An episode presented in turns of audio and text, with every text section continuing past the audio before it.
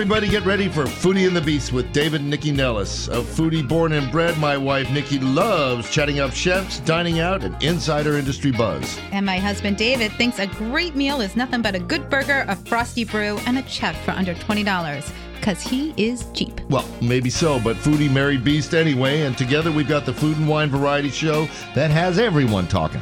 It's Foodie and the Beast, and we are on now. Good morning, everybody, and welcome to Foodie and the Beast with David and Nycci Nellis on a beautiful day here in DC.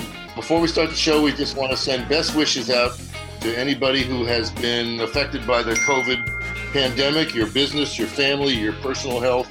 This is a tough time, but we're all going to get through it. And one of the ways we're going to help you get through it is with a great show today. Uh, this morning, we're going to be joined by Sid Dilwari. He's the master distiller at DC's Filibuster Distillery. And we're going to hear about surviving and prospering during the uh, pandemic. Also joining us is Stephanie Coppula, who's Director of Marketing and Communications for the Bethesda Urban Partnership. Uh, the partnership had to cancel um, uh, their restaurant week in Bethesda. They've come up with something new called Savor Bethesda Week. And uh, we'll talk about how Bethesda has responded to the pandemic. Connie McDonald and Pam Weekes are co founders of Manhattan's famous Levain Bakery. Um, they've got eight locations. Their first outside of New York is in Georgetown, and we have sampled the good. And I just came off my sugar high about five minutes ago. They're delicious. They are pretty darn good. And Tea Drunk is known globally for having very fine, high quality prized teas from China uh, no two batches are the same, and some of these their tea leaves come from tea trees that are 200 to 600 years old. So we're going to have the founder on with us, Shunan Teng, um, and she's also going to be uh, presenting a, a, a, TED session shortly on air. So you're going to hear about the history of tea and what you'll be doing on air with TED. So before we get into that part of the show, we're joined today by Sandra Miller, who is a livestock far- livestock farmer uh, from Painted Hand Farm up in Pennsylvania and she's on for uh, Central Farm Market to tell us what's going on at the market. And I'm sure she knows because she's one of the original vendors. Hi, how are you this morning? I am wonderful. Thank you very much. Well, so as a livestock farmer, I'd love to, as we get into the fall, what is the seasonality of livestock? Yeah, well, that's a lot of things people don't understand. It, there really is a seasonality. And right now you're going to see a lot of your pastured poultry wind down as the season gets colder because chickens kept outdoors you can either feed them to grow or feed them to stay warm so your access to truly pastured meat birds your broilers your roasters um, they're going to start going away your turkeys are about the last uh, gasp of the pastured poultry season. We just we saw we just saw live turkey like wild, wild turkeys. turkeys. like we were driving down 270. We saw the, wild turkeys just like hanging out. it was weird. Yeah, because you know yeah, what? You know, they knew you were looking really for them. Amazing. Um, I don't raise turkeys anymore. Mm-hmm. But I do keep one. Um, I, I, actually had two, but the foxes got one. I had uh, Clarissa and Jennifer in a, a, a nod to the two fat ladies, but uh-huh. uh, they're like dogs. They follow you around. They talk to you. Okay, that makes me sad with Thanksgiving coming. Let's not do, go there. Um, okay, so let's talk about what you're bringing to market and what's happening at market, um, the Central Farm markets, uh, this coming week. Well, this coming week, um, uh, there will be, of course, some chickens. Right now, uh, the the veal is starting to be harvested. They've been on their mothers all summer long. Mm. It's it's time to go. Um, you only need one male, and a lot of that is artificial insemination now. Uh, people don't realize just how dangerous um, big cows can be.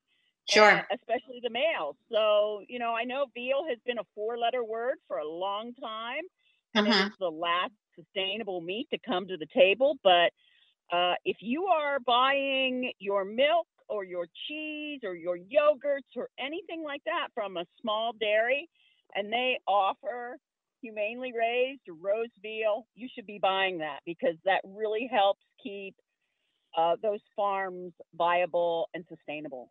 Interesting. That's fascinating. And what's happening? Um, I, obviously, we're going to have to bring you back in in a larger capacity, but we only have about a minute left. what uh, what do we got going on uh, at the market at the actual markets this weekend? Oh, right now is, is one of my favorite seasons. The apples are coming in, Mm. the pears are coming in. You're going to have great ciders. Um, your your all sorts of squashes. You're going to see acorn squashes, Hubbards, uh, neck pumpkins, all the wonderful winter squashes that are great for roasting. Sandra, Making- don't say winter yet. We just got I into know. fall. Don't You're- say winter. i'm still bummed out about the turkeys that follow you around okay, Sandra, tell us where we can find all the Central Farm markets. It's on Sunday mornings at Old Georgetown and Arlington in the parking lot of the elementary school.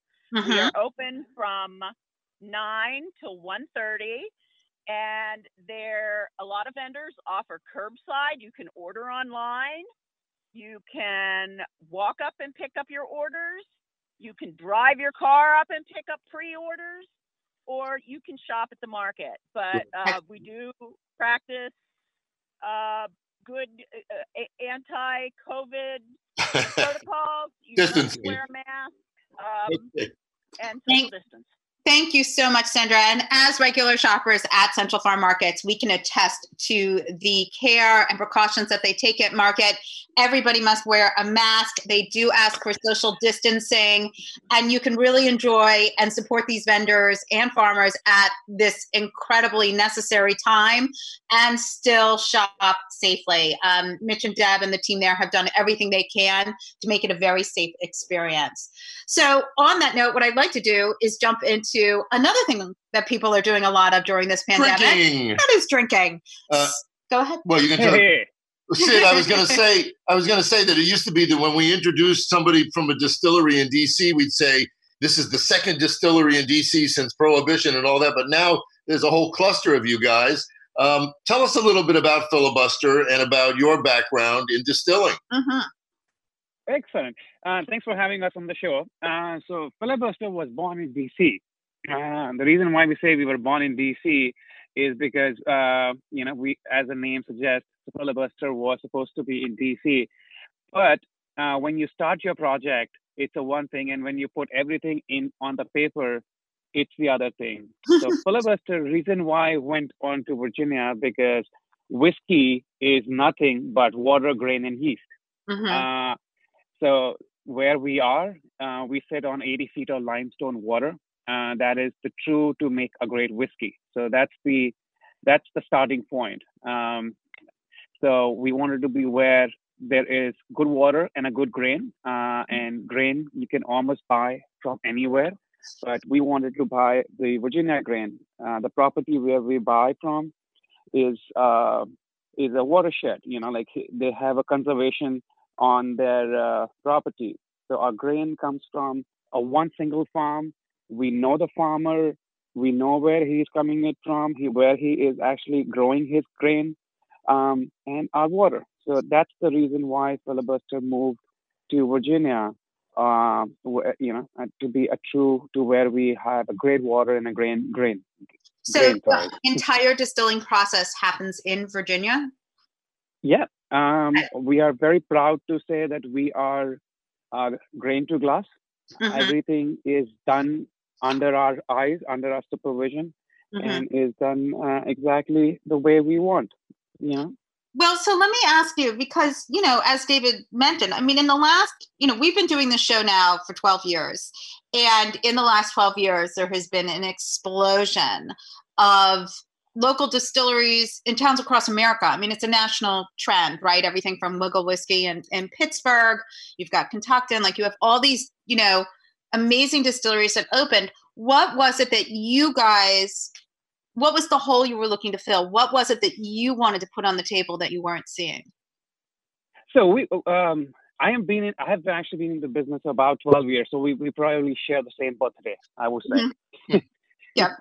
So uh, it's about 12 years I have been into the business. I started off uh, from a retail store. Uh, our family owns a retail store in Washington, D.C. Uh, and so the, our, our next foray, when we looked at a bourbon shelf, so about six, seven, seven years ago, Um, we look at the bourbon shelf. The whole bourbon shelf was corn, rye, barley, wheat, mash bill, distill it, put it into bottle. Somebody would do a wax, somebody would not put a wax. So that was the entire bourbon market. But Mhm. when you look at the scotch on the other side, scotch had this all great, amazing finishes, different barrel, different formats, different style of uh, wood using. So filibuster, when we came up, we said like, obviously bourbon has a, a, a greater quality, which is corn. Using a corn, corn brings up a lot of sweetness, and it is it's a natural vanilla caramel comes in. But bourbon can also use a couple of other ingredients and the formation of from these barrels to get a beautiful different kind of a finish, a flavor. Um, so that's how the filibuster started off uh, with the dual cask is our proprietary way of doing our our, our whiskeys. Mhm. Uh, so our first product was filibuster dual cask finished in a wine barrel. Okay. That just bring that gave the whole element of that that tropical character into the bourbon.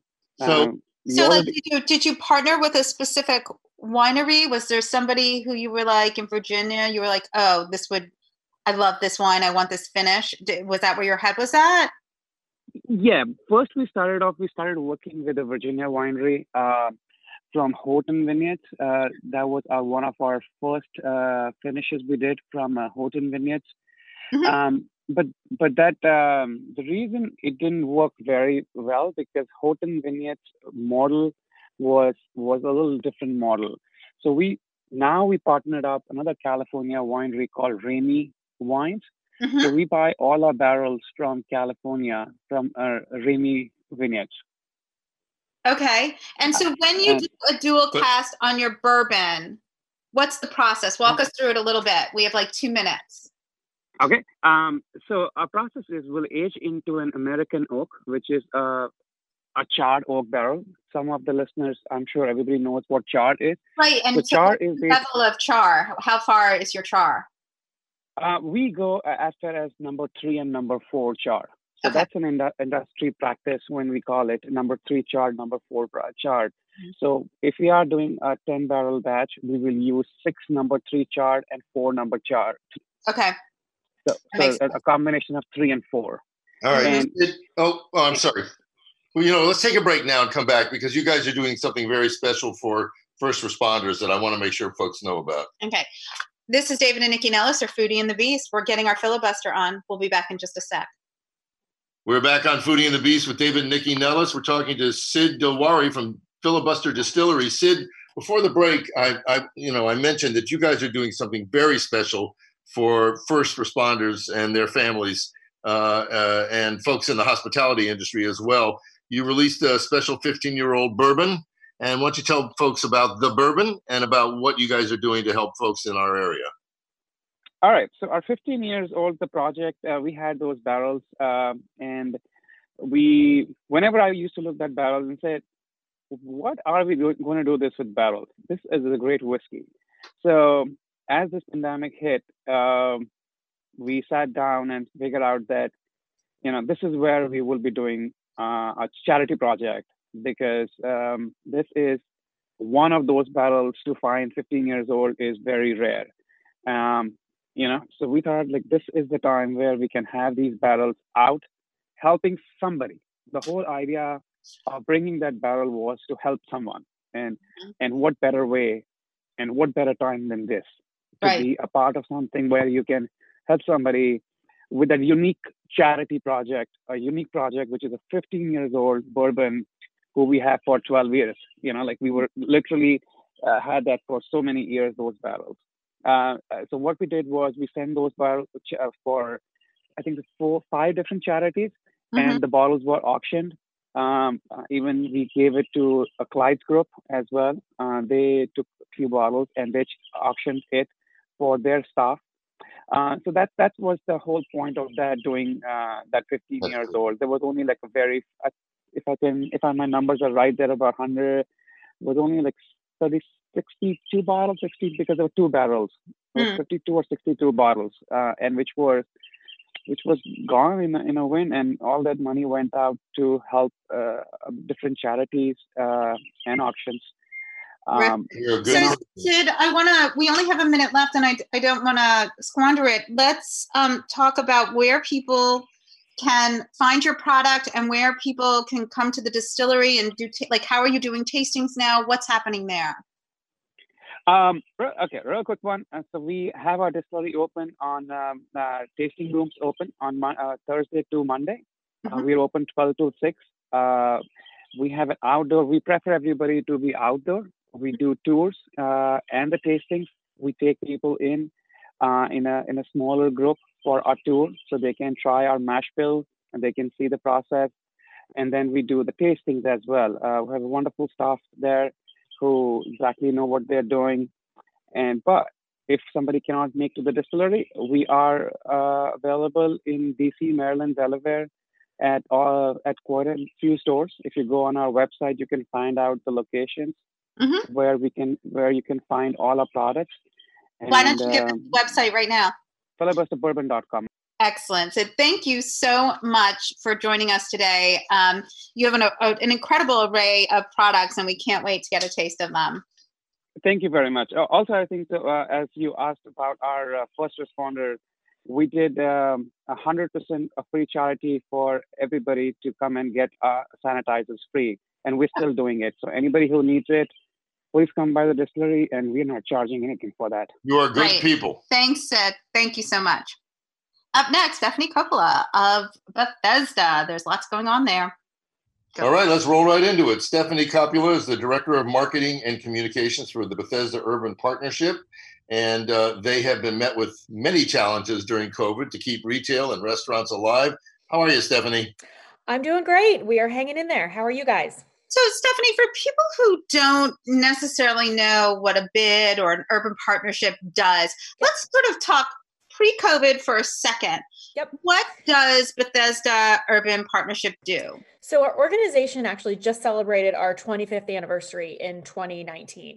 Mm-hmm. And um, we were created by Montgomery County uh, specifically to market and maintain downtown Bethesda. So, because Bethesda is not an incorporated city, even though it kind of looks like a city, like um, a city. yeah, and we've got you know tall buildings and lots of people and a great restaurant retail scene. So, um, like bids all over the country, our job is to market the downtown, make sure people know about our restaurants and our retail shops and our arts venues, and just promote the city and get people coming to Bethesda to, um, you know, kind of live, work, and play in a nutshell and enjoy the downtown and what we have to offer. So, but that also involves regular activations, right? Yes, like, absolutely. Absolutely. Um, for a long time, we've been known for things like Taste of Bethesda. Downtown Bethesda supports two major arts festivals, which is unique. Most people just have one. We have two. Um, we have art galleries that we manage. Um, you know, 200 restaurants in our downtown, mm-hmm. um, mm-hmm. lots of people there, and events throughout the year, which we, you know, aren't yeah. currently having, but that is something we've often been known for. And, but wait a minute, that's you know I'm a Bethesda boy, born and yes. raised, and uh, the fact that there are 200 restaurants in an area that's probably our our our domain is about 300 acres. Amazing. Jeez. So COVID hits. Yes. You have a lot of people under your umbrella. I am yep. sure your phone blew up in March. like help? What do we do? What are we doing? Yep like, uh, you know do you have to work with the governor's office? Like how did it work?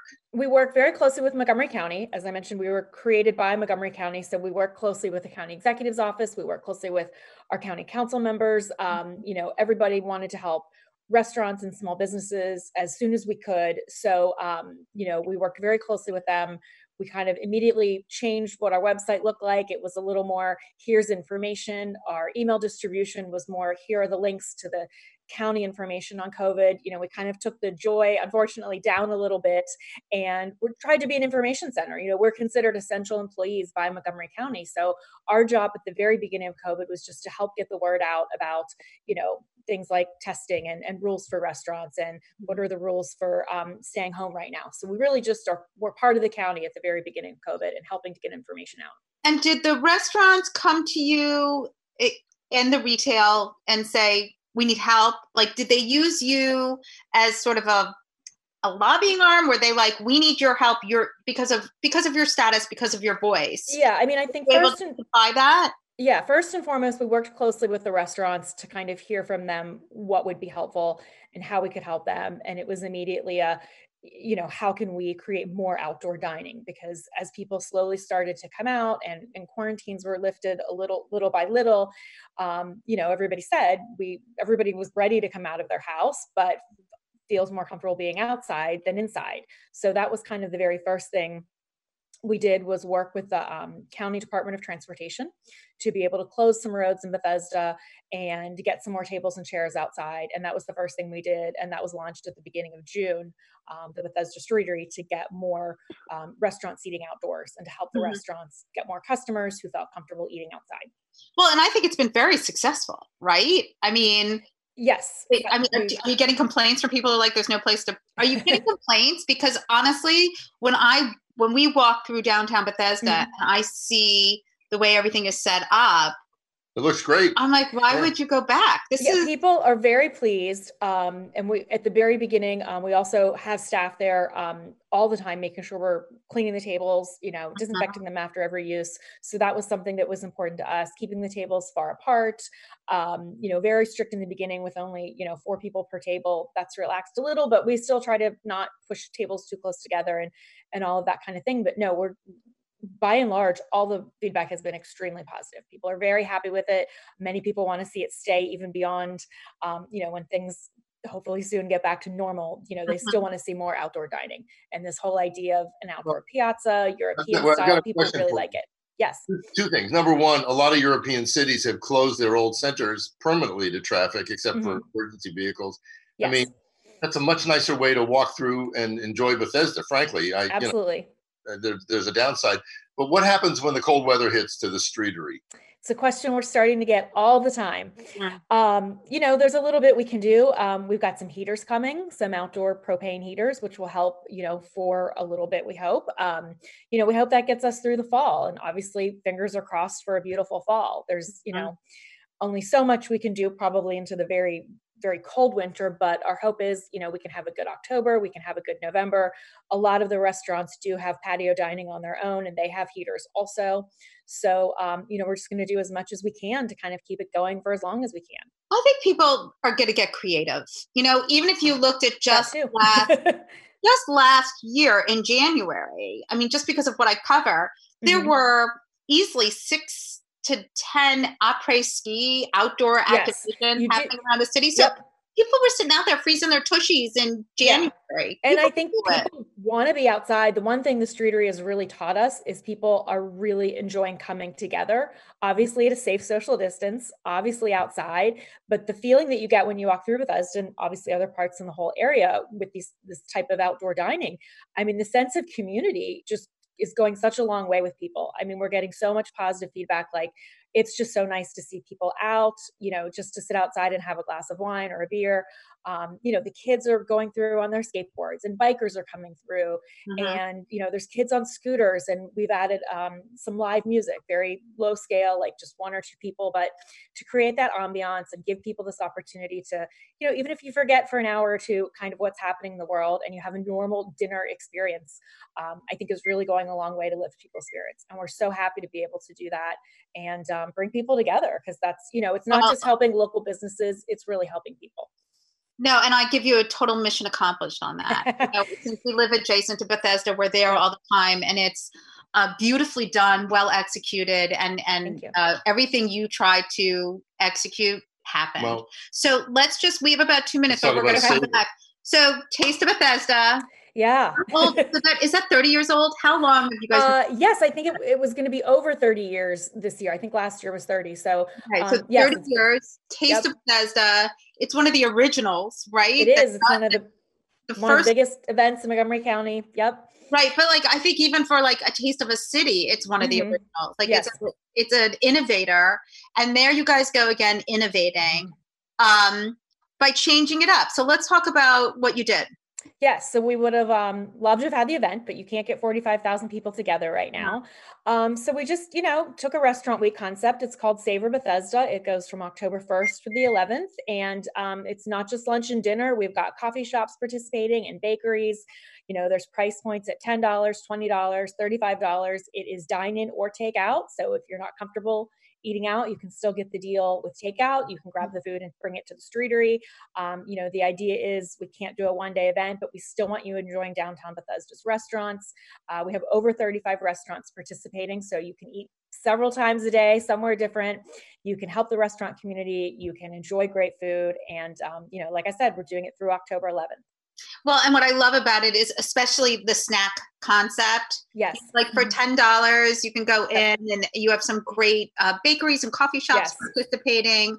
Um, for those of you who are listening, you go to my Insta story highlight and see mm-hmm. Bethesda Savor. Um, I have pictures of almost all the restaurants uh, that are participating, and some of their stuff looks amazing. Looks amazing. I've already eaten there a couple of times. Gonna just we're gonna continue to eat for the next week and a half. Yep. Okay. All right. So tell everybody, please, where they can get all the information. Yes, on- you can go to our website, which is bethesda.org. The initiative is called Savor Bethesda. It goes through October 11th. So every day from now till um, next Sunday, you can get great deals. Um, all kinds of different restaurants are participating. So if you like Italian food, Mexican, the bakeries, the coffee shops, um, all kinds of delicious food. So if you haven't tried something that you see on the list, please give it a try or go to an old favorite. I love that. And everybody does know that it's so important right now. The restaurants are really struggling. And as we yes. get closer to colder weather, it's going to be worse. So anything you can do to participate to help uh, an important uh, industry in this area would be great. Stephanie, thanks for your time today. Thank you guys. I really appreciate it. Uh, this is David and Nycci Nellis at Foodie and the Beast. When we come back, we're going to stick with the bakery theme. We've got some sweets in our future. All right, we're back on Foodie and the Beast with David and Nycci Nellis. Um, I'm coming down off my sugar high long enough to introduce Connie McDonald and Pam Weekes are the co-founders of Manhattan's celebrated Levain Bakery. Uh, they've got eight locations. Their eighth is in Georgetown, the first, the first outside one. of New York, first one outside. And I guess this winter is the 25th anniversary of the founding of Levain congratulations on everything, guys. Thank, thank, you, so, much. much. Thank you for having us. So it's really terrific to have you on. I'm a longtime fan. I've had your stuff up in New York before, and I think people have sent us gifts as well.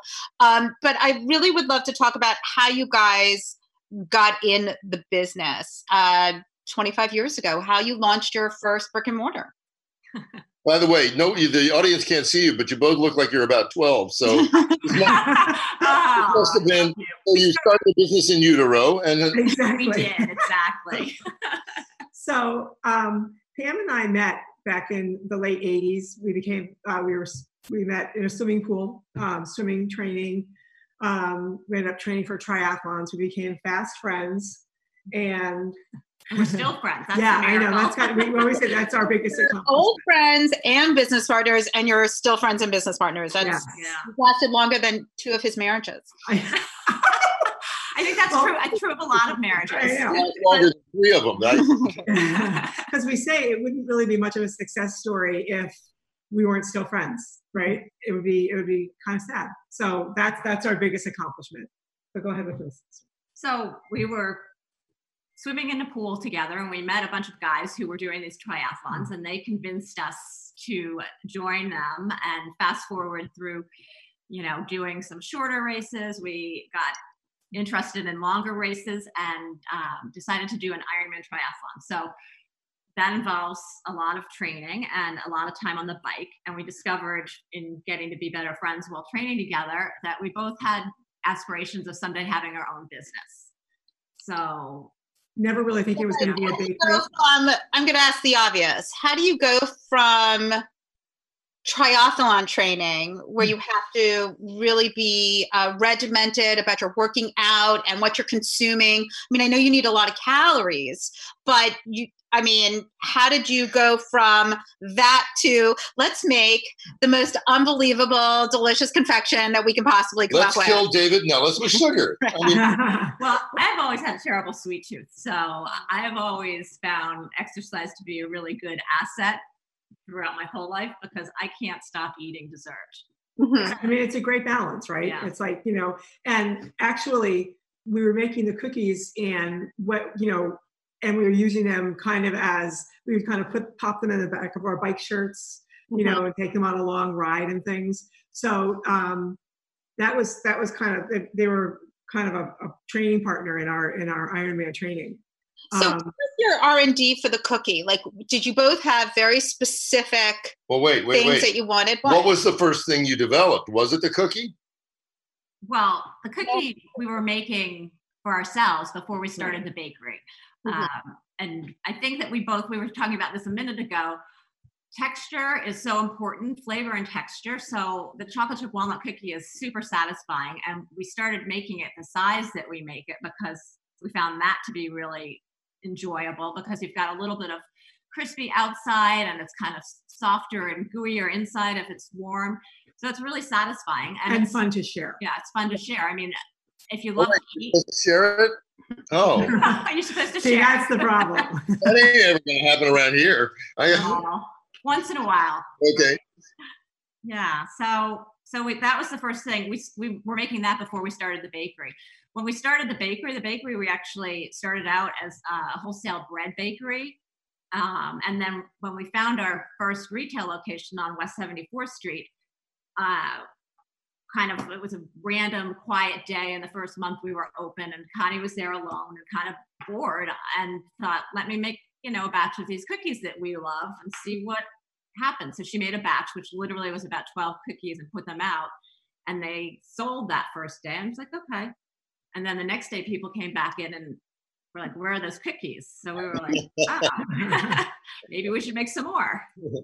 So, is the bread bakery still functioning, or did you just let that go and keep with just the cookies? No, we make bread still. Yeah. Yeah. But it's purely wholesale.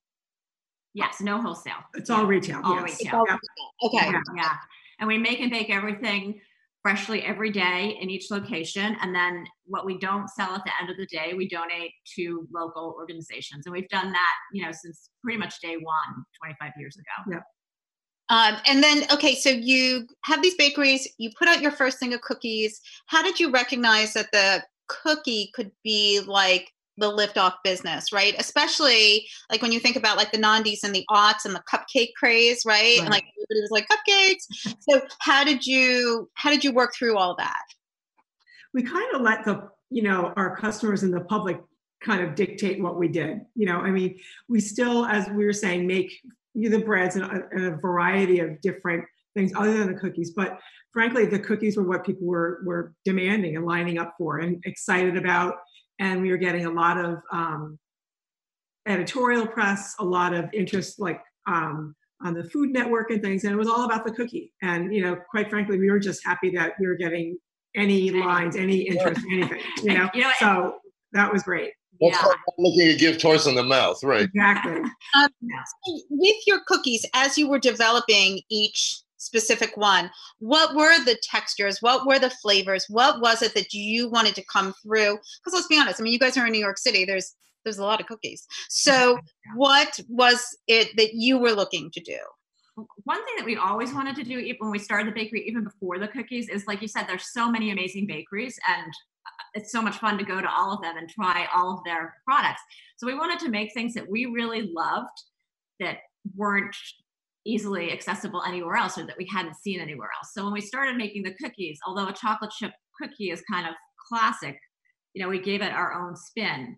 Um, and one thing that we've been a little bit critiqued about over the years for a while is that everything we made seemed to have chocolate in it, which we didn't think was true, but we heard it. There's a lot of chocolate. There's a lot of chocolate. It's never a complaint. How quite dare you. i know i know Yeah, People go Is that a someplace else. problem? we didn't think it was a problem. But Yeah. anyway, so we thought maybe after the chocolate chip walnut cookie, we should try an oatmeal raisin cookie because a lot of people, you know, like that.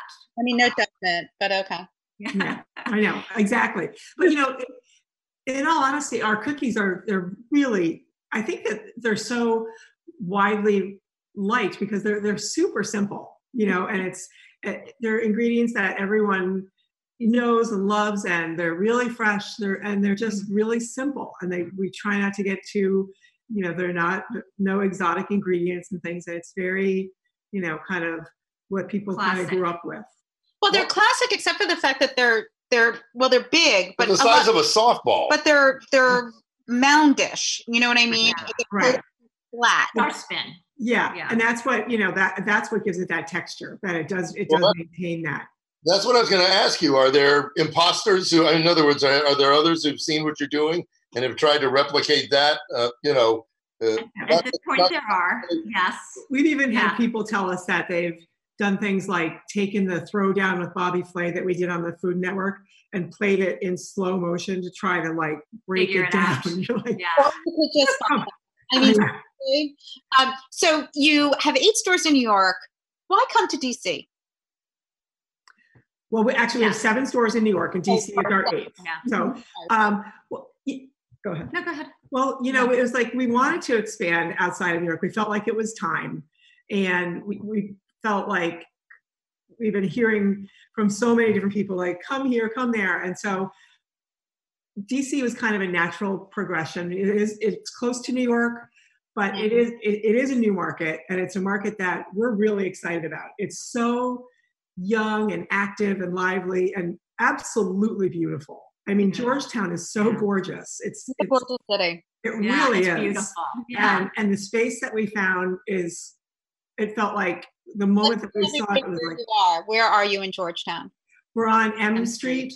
right off Wisconsin. oh my Okay, you're right on the corner. Yeah, where it is. yeah. So, yeah. so it's it's a beautiful, beautiful space. And, and we we had looked at other cities as well because you know we took a couple of years doing some exploration and when we saw the space in DC we just thought this is this is perfect and you So- know, the neighborhood and of the community. I mean, do you come down here, or do you have staff that you've trained, and they're, you know, how does it work? Well, we've we've been down there, of course, and then we also have staff that has. There's two um, two women down there right now running the store who have been with us for a long time. One of them's worked um, pretty much side by side with me for 11 years. Is Yeah, that right? time. Yeah, a long time. So Wow. I sometimes I tease her and say, you know, you're my mini me. Um, and then our GM has been with us for.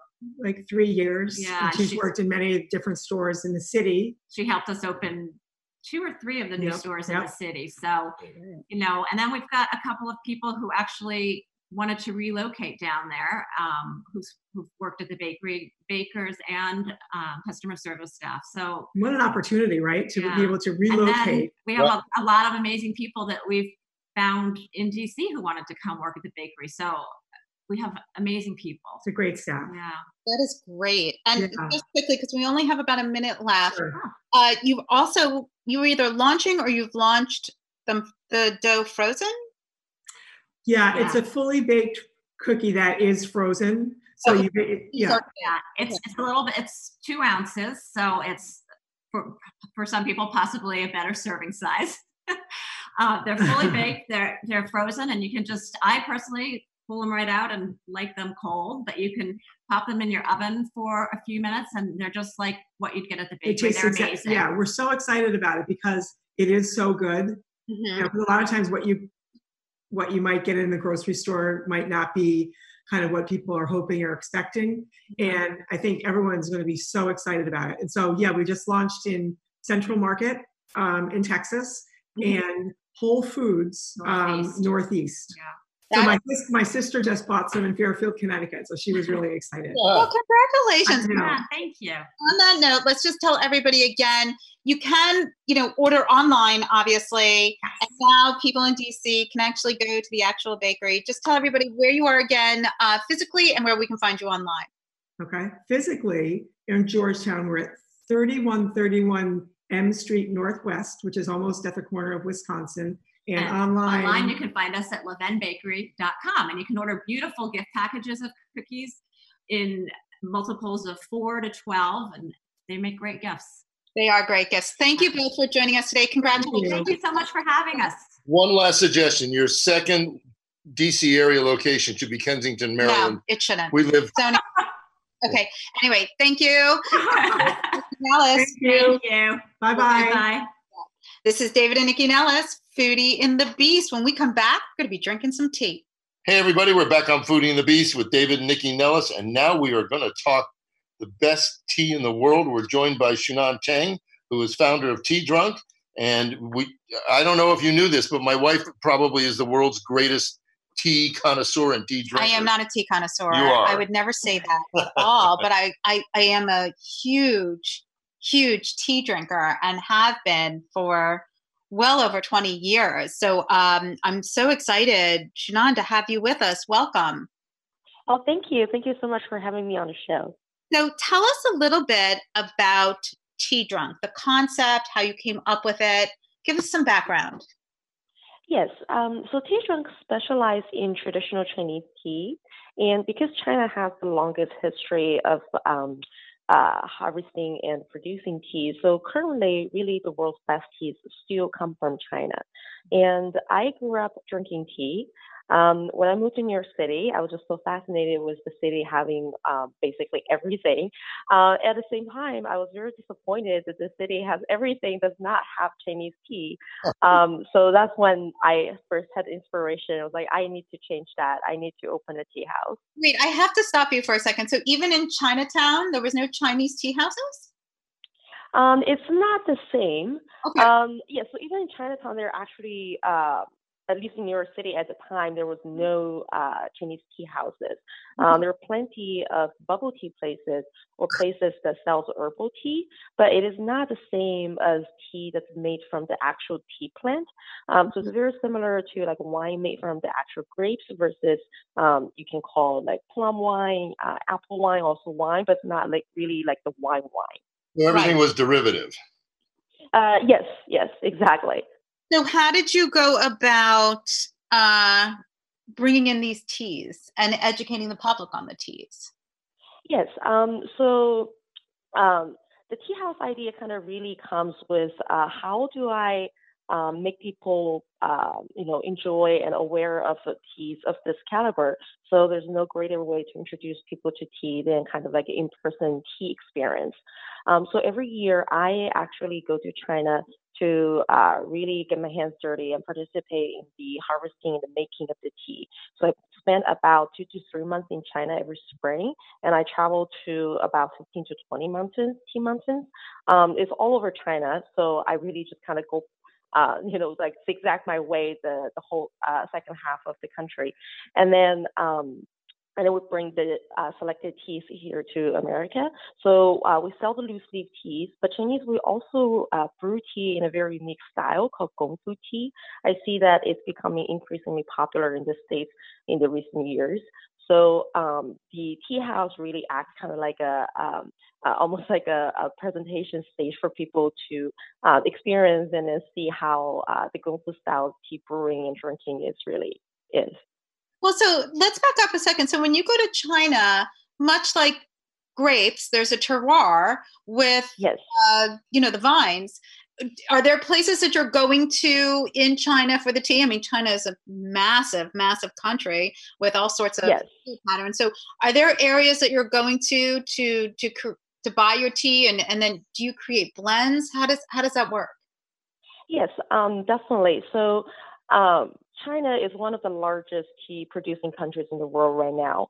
Um, however, the teas that we select actually only represent less than uh, 0.001% of the teas that's produced. It's a very special kind of teas. Uh, these are all teas that come from traditional terroir. So it actually is the official uh, designation in China called historically famous teas. So these are the teas that not only uh, the land has been producing tea for a really long time, but the produced tea from these lands have been heavily endorsed by uh, famous people in the past.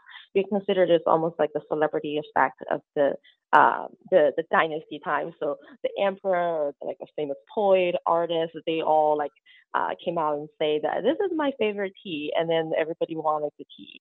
So because of this kind of generation by de- generation of endorsement, this uh, land became particularly well known for a particular kind of tea. Um, so this is the kind of tea the tea drunk really specialize in. Um, so terroir is very important. And when people think of terroir for tea, um, I, I think sometimes there's some misunderstanding. Um, the terroir tea is actually very, very similar to wine, where things can get super, super specific. So um, let's say uh, two villages share one mountain top. Um, one side of the mountain top belongs to one village, and that tea can sell double the price than uh, the other village, which is just next door to it. Um, and this is because there might be some small changes that have already happened in the terroir, such as like the direction to the sun, uh, the wind, the slight temperature difference, um, uh, the slope, the angle, uh, the drainage, and all these kind of things. Mm-hmm. Well, talk a little bit about the trees too, because you mentioned in your materials that some of the trees are 600 to 800 years old. So, yes. what, what kind of uh, tender loving care do the trees get and need? Uh, I mean, to be kept, you know, to be kept not just alive that long, but productive that long. Right. Um, so in China, um, because there's you know a long history of producing tea, and uh, granted there are tea regions that once upon a time produced tea, but that activity didn't continue, and uh, they got revived from time to time. So um, a lot of these kind of historical terroirs do have a lot of really old tea trees, and ironically, um, the uh, older tea trees that are more clearly identified in regions that have gaps of the tea activities. Because it, if it had continuous tea activity, it's actually harder to identify which ones are older ones, which ones are not, because the activity just been keep going on. But in uh, one of the regions, uh, where uh, it's in southeast China, uh, southwest China called Yunnan. Uh, there's a famous pu'er teas are from. A lot of these tea trees were uh, really leftover tea trees from uh, a massive tea and horse trading during the Qing and Ming dynasty, which is about 200 to 600 years ago. So um, these tea trees, actually the oldest tea tree uh, found in the region was over 850 years old. Um, and the people are often surprised that tea trees can live that long is mm-hmm. because um, tea trees naturally, they're actually evergreens and they can grow um, in the forest, become completely self-sustainable, just like a pine tree would. Um, so a lot of these tea trees, once they pass this threshold, they really don't need human care. They can just uh, be on their own and uh, you know compete for their own resources with other trees in the forest. And um, they don't need pesticides, they don't need fertilizer and things like such. The common thing that people usually see in tea marketing material where there are rows and rows of tea tree just endlessly lining up a hillside, that's actually very unnatural. Um, in Qizhuang, we don't have any teas like that. Those are actually monoculture. And uh, every time, actually, when I see those tea trees, I also have the um, image of the scene in Matrix where you know people are just like being um, lined up in one of those uh, oh. I was like, oh, it's just like that. Like you know, we're breeding you know these tea trees that's not naturally supposed to grow like that. Well, so when you go to Tea Drunk or you order one of your kits online, what what is it that arrives for people and, and what is the experience?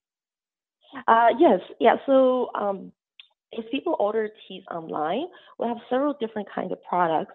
So people can purchase any individual teas. We have very detailed descriptions about the terroir, the cultivar, and the processing of each of the teas. People can purchase them by a sampler size or uh, roughly an L size. Um, if you know people are having decision crisis because we have quite a selection, we also have many samplers ready as well. And for those who uh, really want to get into the educational side of tea, we have a educational tea club. So people can, uh, it's a monthly subscription, um, and every month we send people two different kinds of teas, and they consist of two units of the two different kinds of teas. Uh, and we actually uh, host two guided tastings on the teas each month, and the people will also receive uh, um, a PDF version of the uh, uh, information cards about the teas as well. we sometimes also have, you know, exclusive um, educational seminars just for the Tea Club members um, we people can also gift the tea club as well. So you can also uh, you know make a predetermined uh, length, like three months, six months, and it doesn't the payment doesn't have to be recurring uh, if you want to gift somebody the tea club. There's also the tea crash course. The tea crash course really is something that we started um, during the pandemic because a lot of our customers said, oh, we can't come to tea house anymore. What do we do?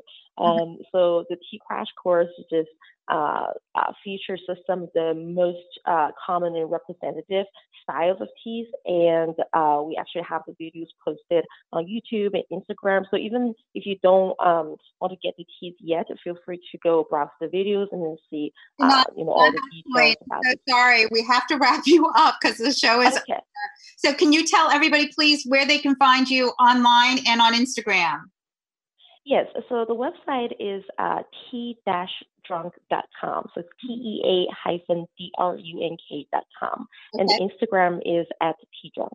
Excellent. Great. Thank you for your time today. We that can't wait. Thank you so much. Yes, thank you.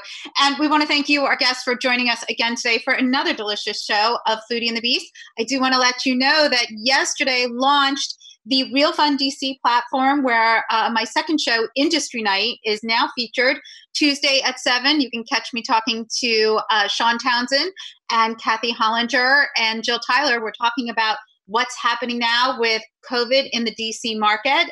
Um, again, we want to thank you all for joining us.